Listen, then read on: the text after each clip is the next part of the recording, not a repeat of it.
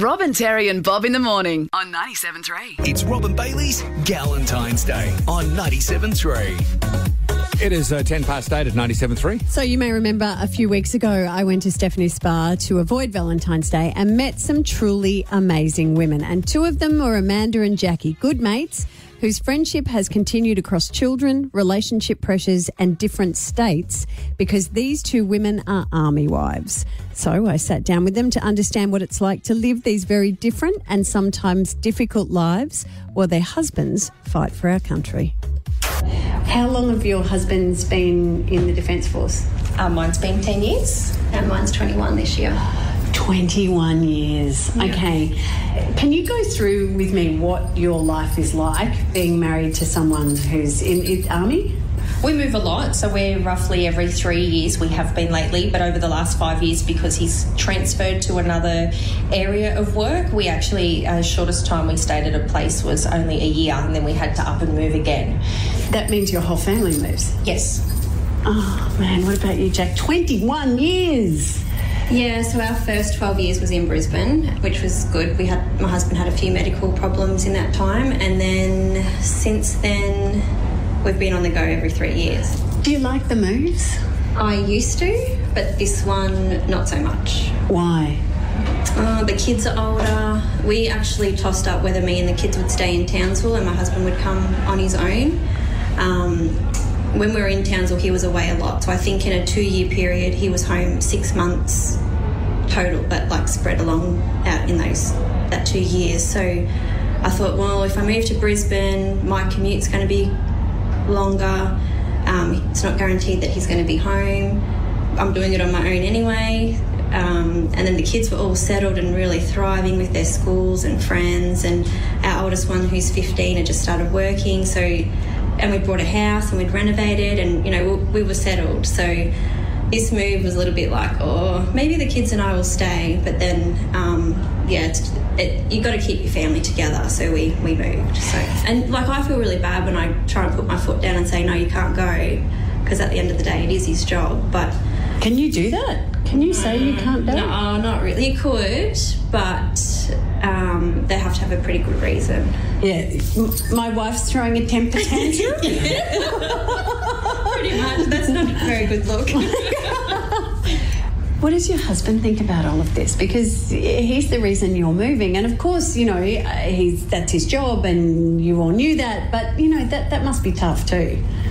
Yeah, I think the older he's getting, he's starting to see the impact on how much we do sacrifice for his work. But, you know, it is his job. What are some of the tough stuff that happens? You say that you wouldn't have got through without your girlfriends. What are some of the things that you face as an army wife alone? Well, it's lonely. It's so lonely. And you just feel like it's just Groundhog Day every day. So you've got to do it, you know, get up, get the kids. You know, once the kids go to bed, though, that evening time is terrible. Like it's just... Oh, mate, I hear you. Yeah. And I get it. Yeah, and I don't want to share the kids growing up or anything like that without my husband. So when things are happening and he's not there, it's like, well, what's the point? Like, you know, like it's just... But it's nice when you've got friends around because that sort of, you know, picks you up and you can make plans and do things instead of just that usual, you know, get up, get to school, get to work, get home, go to sports and stuff like that. Tell me about deployment. I mean, tell me as much as you can tell me, but...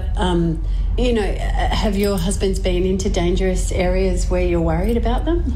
Yeah, so when we had our oldest daughter, so she was 6 weeks old and Dale got deployed to Iraq, and that was when the embassy actually was bombed. So he actually called me before anything was said on the news or anything, is I'm just reading to let you know I'm okay, I can't say anything but I'm okay. So the next minute you watch the news and you see what's happened and you're just like, oh my God. So, you know, I'm at home. He left Boxing Day. So Michaela was born in October. Dale proposed to me Christmas Eve because we weren't married. And then I was at home with like an 8-week-old baby just praying to God that he was going to come home. So to get that kind of phone call and know that how close that was just disgusting. Like it was just the most horriblest feeling ever. That is day in, day out. When you say thank you for your service, it extends to the entire family, doesn't it? It really does. But there is a part 2 to this, because all of that pressure is not just being faced by the army partner, it's also being faced by the children. And one of the kids in particular tried to boycott something that was happening in the family. You'll hear what it was in about 5 minutes' time.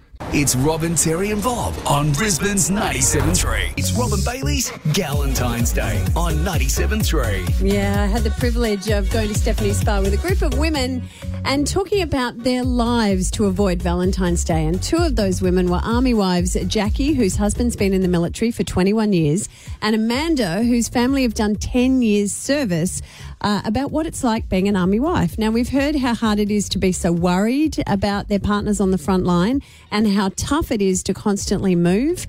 But what about the kids? Have a listen to this. How do you navigate that with your children? Because teenagers are tough at the best of times because they're going through their own stuff. But to then know that they're going to be such upheaval, they have to make new friends, that's not easy. No, so that was the hardest thing with this move. So we only just moved in January, and the older two have really struggled. So, and that's the first time, because usually when they're younger, they're just so resilient and they'll make friends. You know, they're happy kids. They just do their thing and they find it.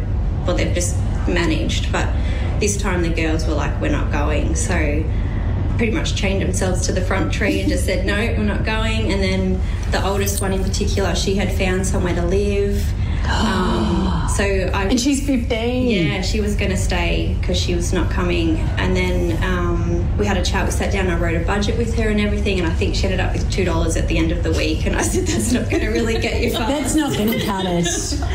So we just had to be really honest, and which we always have been. So if there's ever been word of, Dad having to go away or things, we just always let the kids know. Like, we try not to just spring it on them, my dad's gone.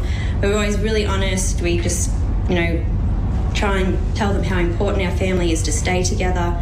It's hard with Dad being away, but, the 4 kids and Mum, we're all still together. I also have a 15-year-old. That is a tough sell. Yeah. Have you convinced her? So day 1 of school, the 3 bigger kids come home and said, we're not going back. It was heartbreaking because they were all in tears. Just they just felt awkward because they, new school, new faces, they do things differently. So, but I said, a couple of weeks and you won't even notice this change. You'll settle right in. And, what is it, week 3 of school being back? And so the oldest one's been invited out for dinner tonight. So she's slowly trying to find her people. But it does take time. How have your kids gone with the moves and so on? Same as Jackie's, pretty much. We really sell the internet now and Skype, and to be able to stay connected with their friends that way as well. And we've gone to a lot of places that we would never have usually moved to either. So, we just try and sell each move as a holiday, and that it's going to be a new adventure and we're going to meet new friends, and how many other people are lucky enough to do that. But with everything that Jackie said, with how her kids are settling in, same. How old are your children? The ones that still live at home are 15, 11 and 6. So it's hard. And, my son, he's 20 and he lives in Newcastle. But he, has his own life now, so he doesn't really come up and see us much anymore. And, that's really hard to deal with. And the girls miss him, so it really sucks. It really sucks. Yeah, it does. Really, and sucks. As you said, even out there before, you have no other option but to be strong. But then you just think, how strong do you have to keep bloody being all the time? Whether not even just the army stuff, just life in general and other things we've had to deal with. It's just, like when our kids have been sick, they can't always come home either. No. Yeah. So there's been times that we've had to face a lot of stuff where our kids are extremely sick and they haven't been sent home, and we've had no family support around. So you try and rely on, meeting other army wives or just meeting people through work to have, a network of support. So you sort of create your own little family wherever you go.